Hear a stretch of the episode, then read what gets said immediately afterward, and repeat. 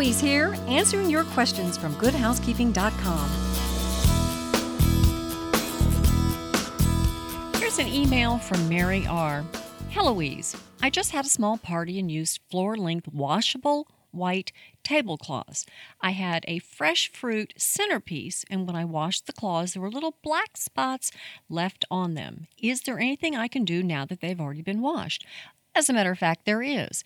The old rule of thumb used to be if you've washed it and dried it, the stain is set in. Well, that may or may not be the case. My guess is in yours, if the cloths are washable, those are probably tiny little spots of mildew.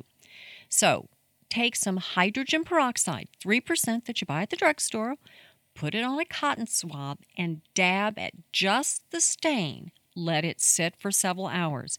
Hydrogen peroxide works as a slower, milder bleaching agent.